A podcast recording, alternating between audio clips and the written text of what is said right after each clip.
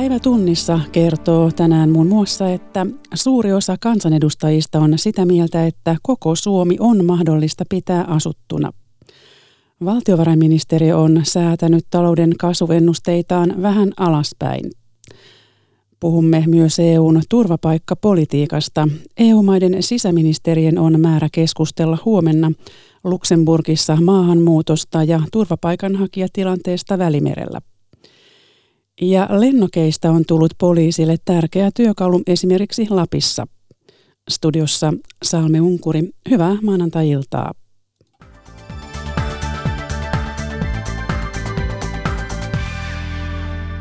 Suuri osa kansanedustajista pitää realistisena tavoitteena säilyttää koko maa asuttuna. Asia käy ilmi Ylen kyselystä. Eduskunnan 200 kansanedustajasta kyselyyn vastasi 116 ja heistä 84 piti tavoitetta realistisena.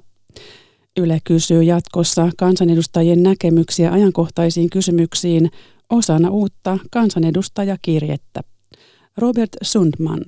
Monissa suomalaisissa kunnissa väestön väheneminen on ollut arkea jo pitkään, eikä tulevaisuus näytä sen valoisammalta. Tämän vahvisti viime viikolla myös tilastokeskuksen tuore väestöennuste. Onko koko Suomen asuttuna pitäminen silti realistinen tavoite? Sitä Yle kysyi kansanedustajilta ja sai 116 vastausta. 84, siis noin kolme neljäsosaa vastaista, pitää tavoitetta realistisena – Yksi heistä on perussuomalaisten kansanedustaja Jussi Vihonen Joensuusta. Kansanedustajana on kansalla töissä ja neljä viides osaa suomalaisista oli sitä mieltä, että Suomi pitää pitää kokonaan asuttuna. Pidetään kiinni eh, ostovoimasta, että ihmiset pystyvät asumaan siellä, koska asumisen, elämisen ja liikkumisen kalleus on ongelma Suomessa. Kyselyyn vastanneet kristillisdemokraattien keskustan ja RKPn edustajat sekä Liikennytin Jallis Harkimo olivat kaikki yksimielisesti tavoitteen kannalla. Perussuomalaisten SDPn ja Vasemmistoliiton edustajien joukossa mielipiteet jakautuivat, mutta suurin osa tuki tavoitetta. SDPn turkulainen kansanedustaja Eeva-Johanna Eloranta vastasi, ettei osaa sanoa. Emme voida sitä kehitystä estää ja meidän täytyy myöskin niin hyödyntää sitä ja tehdä sellaisia päätöksiä, että kaupungistuminen voi suotuisasti kehittyä, mutta tota, en mä haluaisi asettua kehityksen jarruksi niin kumpaakaan suuntaan.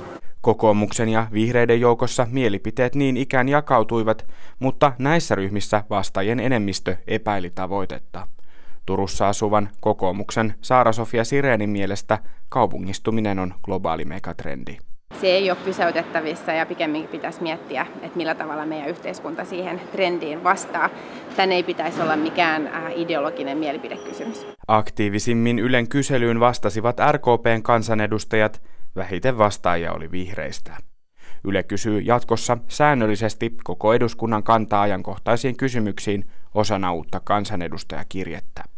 Kirjeen avulla voi seurata oman kansanedustajan tekemisiä ja sen voi tilata osoitteessa yle.fi kautta kirjeet. Suomen talousnäkymät heikkenevät edelleen.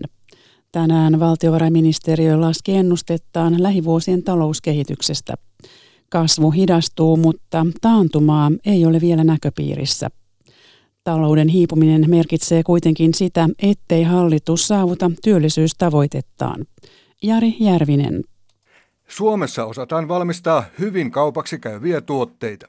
Vienti on vetänyt tähän asti kohtuullisen hyvin.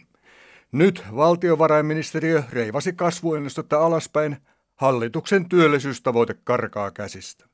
Valtiovarainministeriön ylijohtaja Mikko Spolander rauhoittelee tilannetta. Tämä 75 prosentin tavoite on hieman kauempana kuin mitä vielä tuossa kesällä arvioitiin tai keväällä arvioitiin. Mistään, tässäkään mistään dramaattisesta muutoksesta ei ole kyse. Rahaministeriön suhdanneennusteen suunta on kuitenkin sama kuin pankeilla ja tutkimuslaitoksilla. Alaspäin mennään. Ja kun kasvu hiipuu, talouslinjaa on ehkä pakko muuttaa. Ylijohtaja Mikko Spolander, valtiovarainministeriö.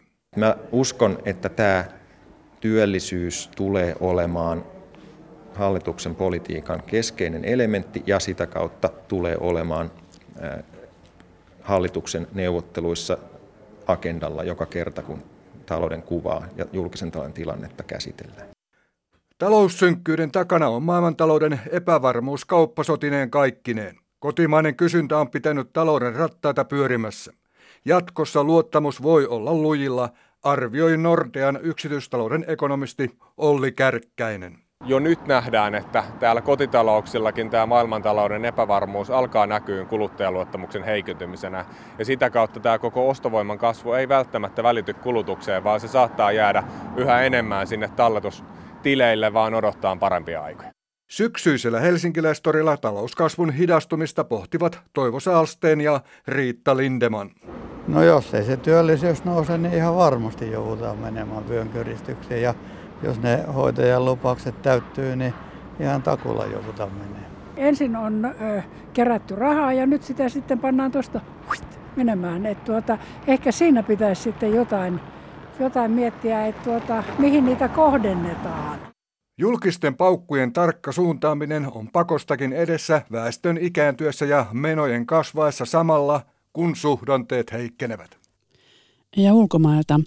Pohjois-Syyrian kurdialueella valmistaudutaan Turkin hyökkäykseen. Turkki haluaa perustaa kurdialueelle laajan turvavyöhykkeen ja se on keskittänyt joukkoja Syyrian vastaiselle rajalle.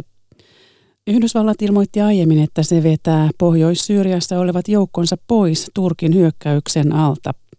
Tom Kankkosen raportti.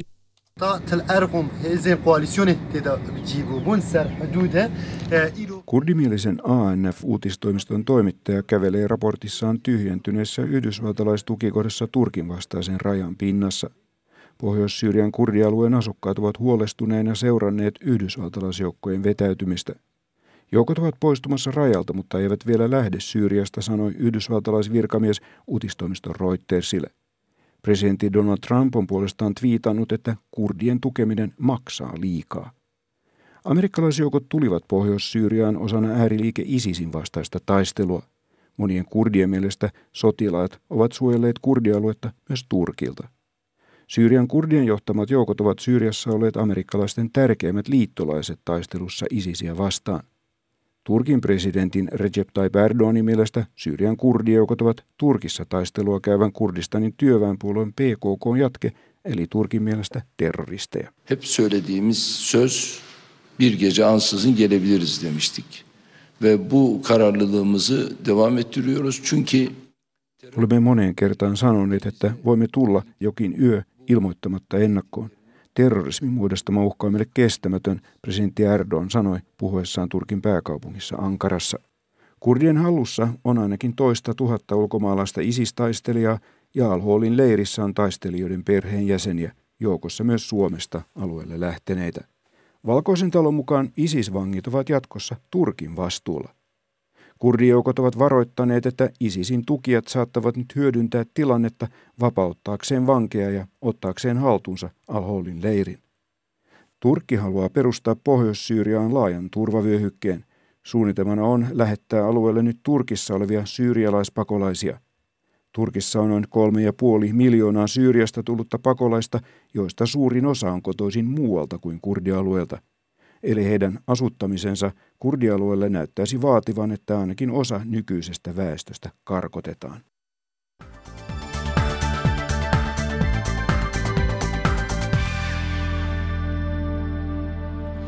Sitten EU-maiden turvapaikkapolitiikasta.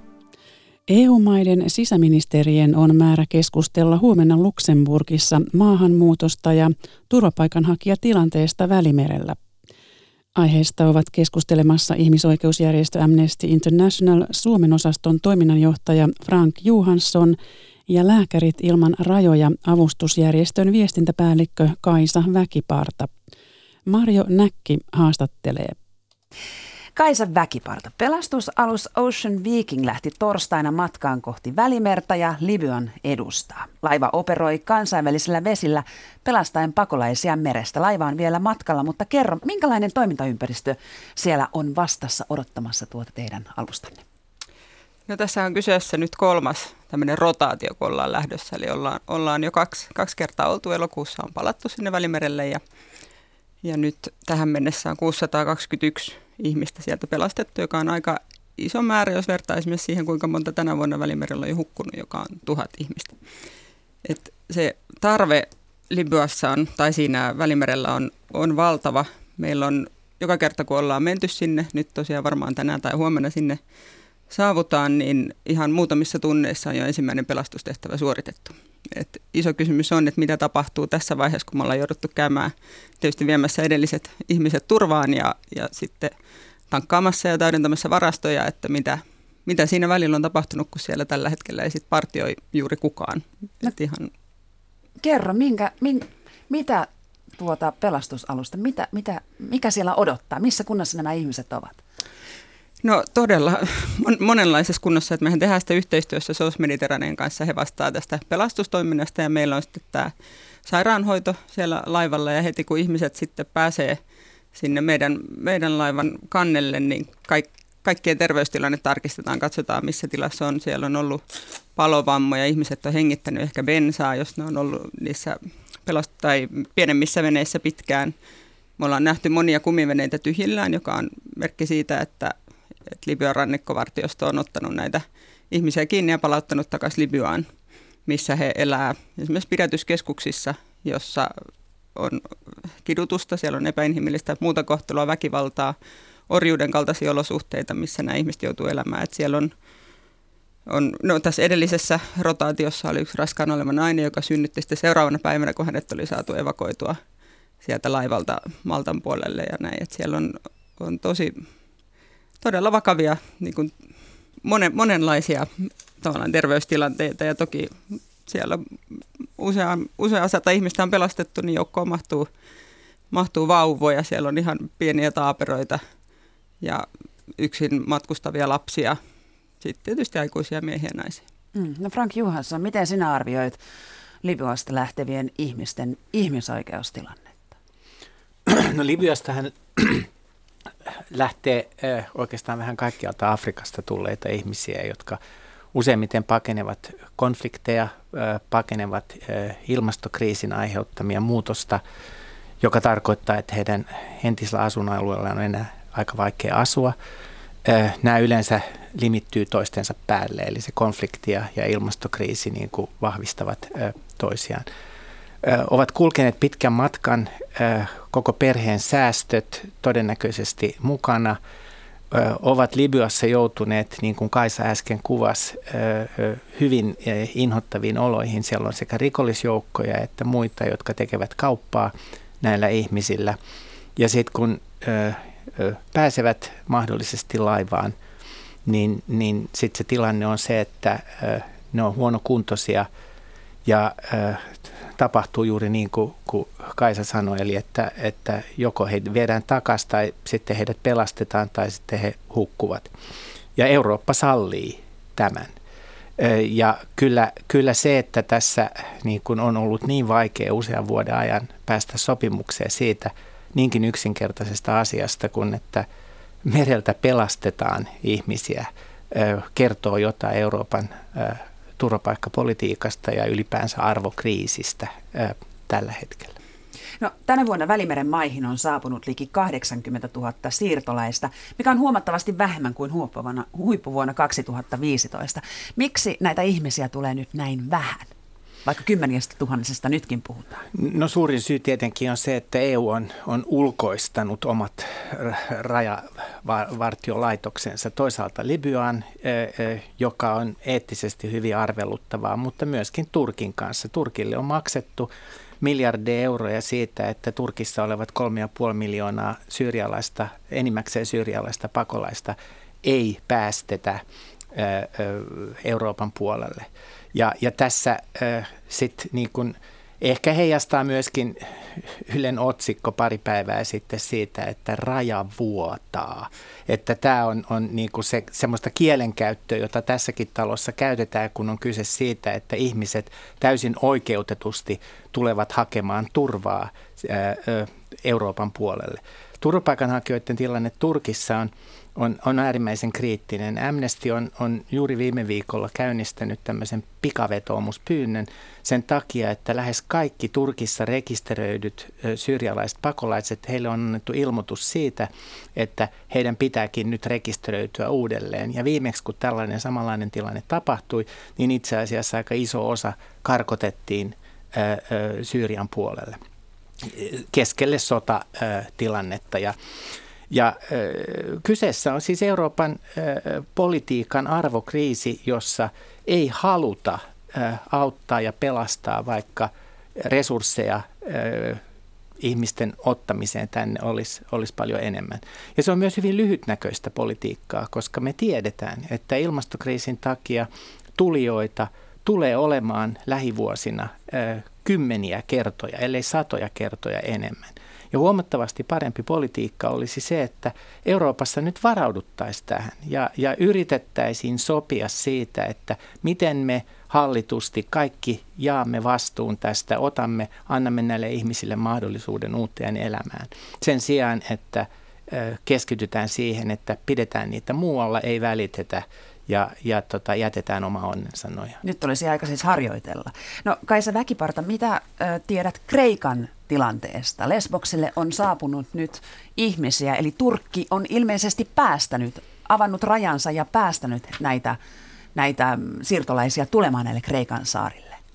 Joo, siltä se vaikuttaa, että meille Lääkärit ilman rajajärjestölle, niin tämä oli sen verran – karsea sopimus, tämä EUn ja Turkin välinen sopimus silloin 2016, että silloin päätettiin, että me ei enää vastaanoteta EU-valtiolta rahaa ollenkaan. Ja siinä ollaan pysytty siinä päätöksessä, koska se politiikka ei ole mihinkään muuttunut. Mutta sinne tosiaan Kreikkaan on tällä hetkellä syyskuussa tullut melkein 5000 uutta siirtolaista ja siellähän on ollut monet heistä, jotka nyt vieläkin asuu siellä Lesboksella, on, on niitä, jotka saapuivat silloin 2015-2016. Että he on elänyt siellä suljetuissa leireissä pienellä saarella niin monta vuotta. Että se tietysti aiheuttaa monenlaisia erilaisia terveys, terveystilanteita. Siellä on nuoria, joilla on itsetuhoisia ajatuksia. Siellä on, on psykologista hoitoa, mitä pystytään onneksi vähän tarjoamaan, mutta, mutta ihmisiä on niin paljon, ettei, ettei siellä yksittäinen järjestö niin kuin kaikkea pysty hoitamaan. Että ne ihmiset pitäisi sieltä nopeasti saada mantereen puolelle ensin Kreikkaa ja sitten sieltä jaettua niin vastuullisesti EU-maiden kesken. No niin, Suomi on nyt EU-puheenjohtajamaa ja yksi sen puheenjohtajuuden tavoitteista on edistää EUn yhteistä turvapaikkapolitiikkaa. No Frank Johansson, aloita sinä. Miten sinä arvioit, kuinka hyvin Suomi on nyt onnistunut tämän kolmen kuukauden aikana? No vaikea sanoa. Siis viikko sitten, pari viikkoa sitten itse asiassa, niin Maltalla neljä maata sopivat tämmöisestä väliaikaisesta ratkaisusta. Suomi oli mukana katsomassa tilannetta ja ja nyt sitten tällä viikolla yritetään katsoa, että liittyisikö tähän muita maita. Tämä, tämä väliaikainen ratkaisu, mitä me tiedetään siitä, niin se on vähän sille, että joo, se on hyvä alku, että ylipäänsä yritetään sopia siitä, että miten vastuullisesti jaetaan sitä, että ihmiset voivat sijoittua eri maihin niin, että kaikki paineet eivät ole rannikkovaltioissa. Mutta sitten siihen liittyy myös hyvin paljon ongelmia, koska me ei oikeastaan tiedetä, että minkä näköiset prosessit, kun ihminen saapuu turvallisesti sitten johonkin satamaan, niin on luvattu siirtää, mutta miten siirretään. E, ja sitten on ilmoitettu, että ehkä joitakin käännytetään saman tien, ei tietoa minkä näköisen oikeusturvaprosessin kautta tämä tapahtuu. Ja iso ongelma on siinä se, että, että myös todetaan, että yhteistyötä pitäisi tehdä Libyan kanssa. Suomi on mahdollisesti, tämmöinen tieto on liittymässä tähän sopimukseen ja, ja haluaa siis näin osoittaa esimerkkiä. Mutta e, kaikkein tärkeintä olisi, että saataisiin mahdollisimman moni EU-maa mukaan sopimukseen, joka takaisi niin kuin turvallisen prosessin ja sijoittamisen johonkin maahan niin, että kaikki ottaisivat vastaan turvaa hakevia. No tästähän nyt on epäselvyyttä, mihin, koska Suomen hallitus on päättänyt ottaa vastaan turvapaikkamenettelyn kautta yhteensä 13 välimereltä pelastettua ihmistä. Tämä oli siis tilanne kesällä. 13 Joo, aika... ne on otettu jo. Ni, ne on otettu Joo. ja he ovat turvapaikkakäsittelyssä Suomessa. Ja sisäministeri Maria Ohisalo hehkutti, että Suomen maahanmuuttolinja on muuttunut. No näettekö te, että Suomen maahanmuuttolinja olisi muuttunut? Niin, kyllähän siellä on esimerkiksi hallitusohjelmassa ihan hyviä kirjauksia siitä, että toki tässä nyt vasta lyhyt aika on menty, että saa nähdä, että mitä, mitä tapahtuu. Että pakolaiskiintiötä esimerkiksi korotettiin sadalla hengellä, mutta se on, se on sata henkeä. Että se on sata tarinaa, sata ihmistä lisää, mikä on tietysti hyvä alku. Mutta kyllähän ne isot päätökset tulee tehdä siellä EU-tasolla, että, että lähdetään Suomikin vastuullisesti mukaan tähän, että jaetaan ihmisiä maiden kesken ja puhutaan, että voidaan sitten lähteä mukaan, kun on riittävästi maita mukana. Mutta hmm. mikä se on se riittävä määrä maita ja miksi ei voitaisiin lähteä ja katsoa sitten ja kutsua muita mukaan odottamatta, että, että vielä kymmenen liittyy tai vielä viisi liittyy. Tämähän repii itse asiassa myös hallituksen rivejä Suomessa. Eli, eli ilmeisesti vasemmisto-kansanedustajat tai hallituksen jäsenet ovat positiivisemmin ja vihreät ovat positiivisemmin suhtautumassa tähän yhteiseen vastuunjakoon, mutta esimerkiksi keskusta haluaisi, että valtaosa EU-maista lähtisi mukaan, että ei lähtisi, että ei jäisi joidenkin maiden rasitteeksi jo, nämä ihmiset? Joo, kyllä siis selvästi itse asiassa hallituksen sisällä on, on nähtävissä sellainen jakolinja, että vasemmistoliitto, RKP ja, ja, ja vihreät ehkä suhtautuvat avoimemmin tähän linjanmuutokseen, kun taas kaksi isoa puoluetta, sosiaalidemokraatit ja keskusta, ovat vähän nihkeämmin lähdössä tähän mukaan. On aivan selvää, että tämän hallituksen tavoitteen asettelu eh, ja jo tehty politiikka on huomattavasti edistyksellisempää ja ihmisoikeusmyönteisempää kuin edellisen hallituksen, jolloin me niin kuin päästiin täydelliseen pohjanoteraukseen. Ja ehkä jossain määrin niin kuin sitten keskusta vielä on kiinni siinä edellisessä hallituksessa, mutta kyllä demareiltakin toivottaisiin vähän niin kuin valmiimpaa otetta lähteä tässä – arvomaailman pohjalta, siis sitä, että, että ihmishenkiä pelastetaan ja, ja ihmisiä autetaan hädän alla, eikä, eikä niin kuin katsota sivusta ja, ja pyöritellä sormia. Et siinä, siitä näkökulmasta tämä kokous nyt tällä viikolla on erittäin tärkeä ja, ja, ja todella toivoisi, että, että päästäisiin yhteisymmärrykseen koska se, se äh, ihmisten tulo Eurooppaan ei tule pysähtymään. Se on ihan toiveajattelua, että se tulisi pysähtymään. Ja samalla se, että äh, niin kuin pystyttäisikö sitä hallitsemaan vain ja ainoastaan äh, rakentamalla muureja tai, tai rajavartiostoilla, niin ei pysty. Ja se on rahojen tuhlausta, ihmishenkien tuhoamista ja, ja linjan pitäisi muuttua. Mario Näkin kanssa keskustelivat ihmisoikeusjärjestö Amnesty International Suomen osaston toiminnanjohtaja Frank Johansson ja Lääkärit ilman rajoja avustusjärjestön viestintäpäällikkö Kaisa Väkiparta.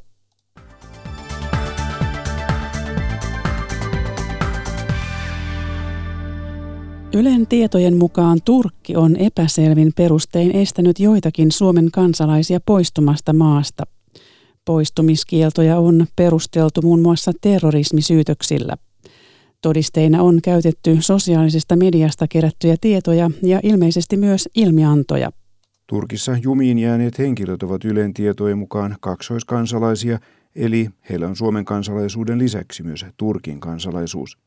Ulkoministeriön konsuliyksikön päällikkö Antti Putkonen sanoo, että tässä tilanteessa Suomen viranomaisten mahdollisuudet auttaa ovat hyvin rajalliset ja tästä myös varoitetaan Turkkia koskevassa matkustustiedotteessa. Totta kai he ovat myös meidän näkökulmasta Suomen kansalaisia ja yritämme totta kai heitä siinä tilanteessa avustaa, mutta heillä on myös se Turkin kansalaisuus siellä heidän Turkissa ollessaan ja Turkin viranomaiset voivat siitä näkökulmasta kohdella heitä vain Turkin kansalaisina. Myös jotkut muut maat ovat kertoneet tilanteista, joissa lomalle Turkkiin lähteneitä turkkilaistaustaisia kansalaisia on estetty lähtemästä maasta – Heidät on otettu kiinni joko maahan saapumisen yhteydessä tai kun he ovat olleet lähdössä kotiin.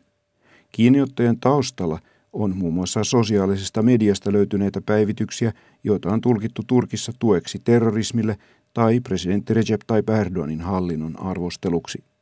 Saksan ulkoministeriön mukaan kiinniottoihin voi riittää pelkkä tykkäys tai yksittäisen uutisen jakaminen. Monet tapaukset ovat jatkuneet siten, että epäilty on esitutkinnan ajaksi määrätty kotiarestia muistuttaviin olosuhteisiin. Maasta poistumiskieltoon määrätty on käsketty ilmoittautumaan poliisiasemalle kerran tai kaksi viikossa. Jotkut ihmiset ovat jääneet jumiin Turkkiin kuukausiksi. Ulkoministeriön konsuliyksikön päällikkö Antti Putkonen ei ota kantaa Suomen kansalaisia koskevien tapausten tarkkaan lukumäärään tai syihin. Näitä on ollut muutamia suomalaisia koskien tar- tapausten tarkempaa lukumäärää en voi kommentoida, mutta matkustustiedotteessamme oleva maininta asiasta on edelleen ajankohtainen. Turkki näyttää myös käyttävän kiinniottoja hyväkseen ilmiantajien värväykseen.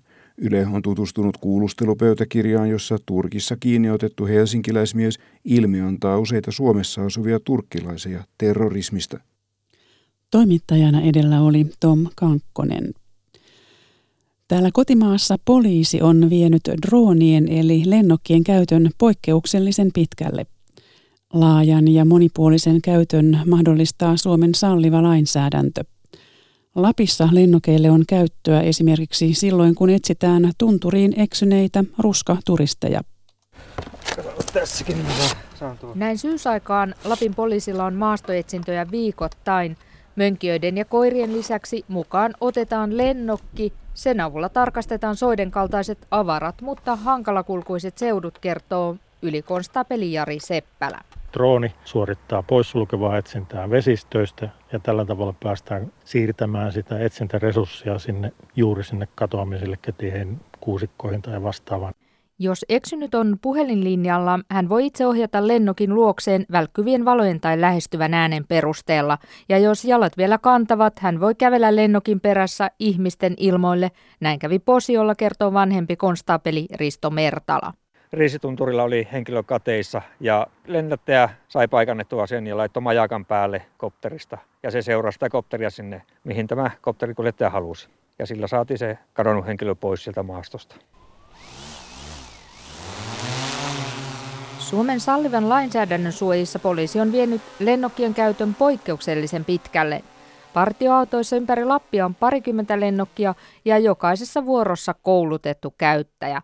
Lennokki on arkinen työkalu myös rikostutkinnassa, esimerkiksi ympäristörikosten selvittelyssä, ylikonstapeli Jari Seppälä kertoo. Jos on esimerkiksi kaivettu jossakin, jos ei ole sallittuja tai sitten vesistöön liittyviä valumia tai vastaavia, niin tuolla nähdään semmoinen yleistilannekuva sieltä, että mitä siellä on todella tapahtunut. Seppälä kertoo poliisin kokeilevan uusia käyttömuotoja jatkuvasti. Lennokki voisi esimerkiksi kuljettaa pelastusrenkaan hukkumaisillaan olevalle tai lämpöpeitteen eksyneelle – Seppälä odottaa, että pian lennokin kautta voidaan myös jutella. Eli voidaan kysyä sitten myös Karolla, että mikä sulla on hätyön hätänä ja mitä sä tarvitset, että voidaan välittää. Toki me voidaan nyt jo tällä hetkellä puhua kadonneelle henkilölle laitteen kautta, mutta ei vielä kuulla, mitä hän vastaa.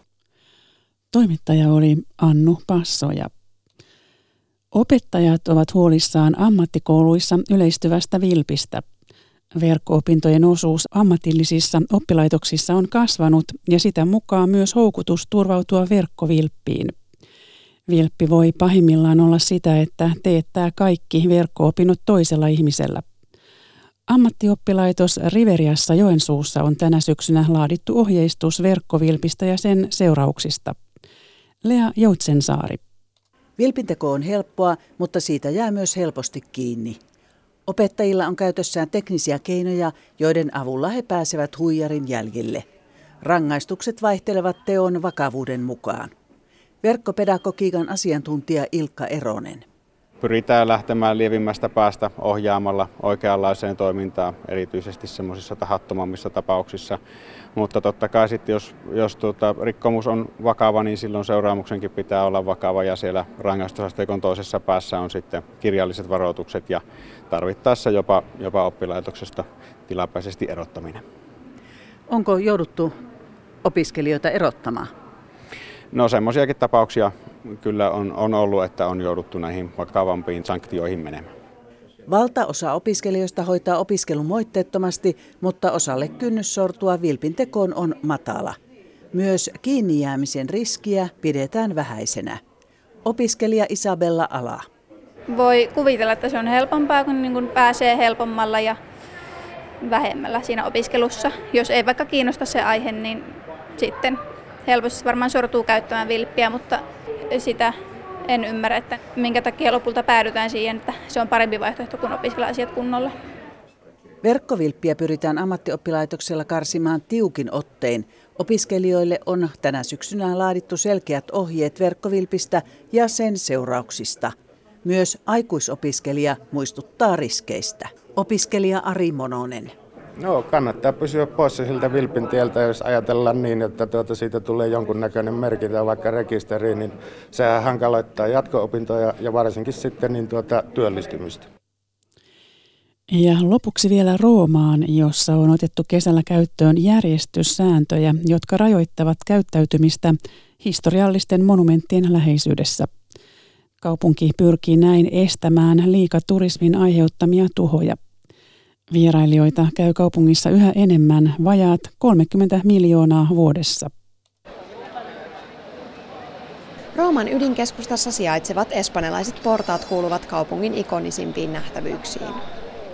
Roomassa vieraileva argentiinalainen Ana Laura Valinjo on yllättynyt säännöistä, jotka kieltävät portailla istumisen.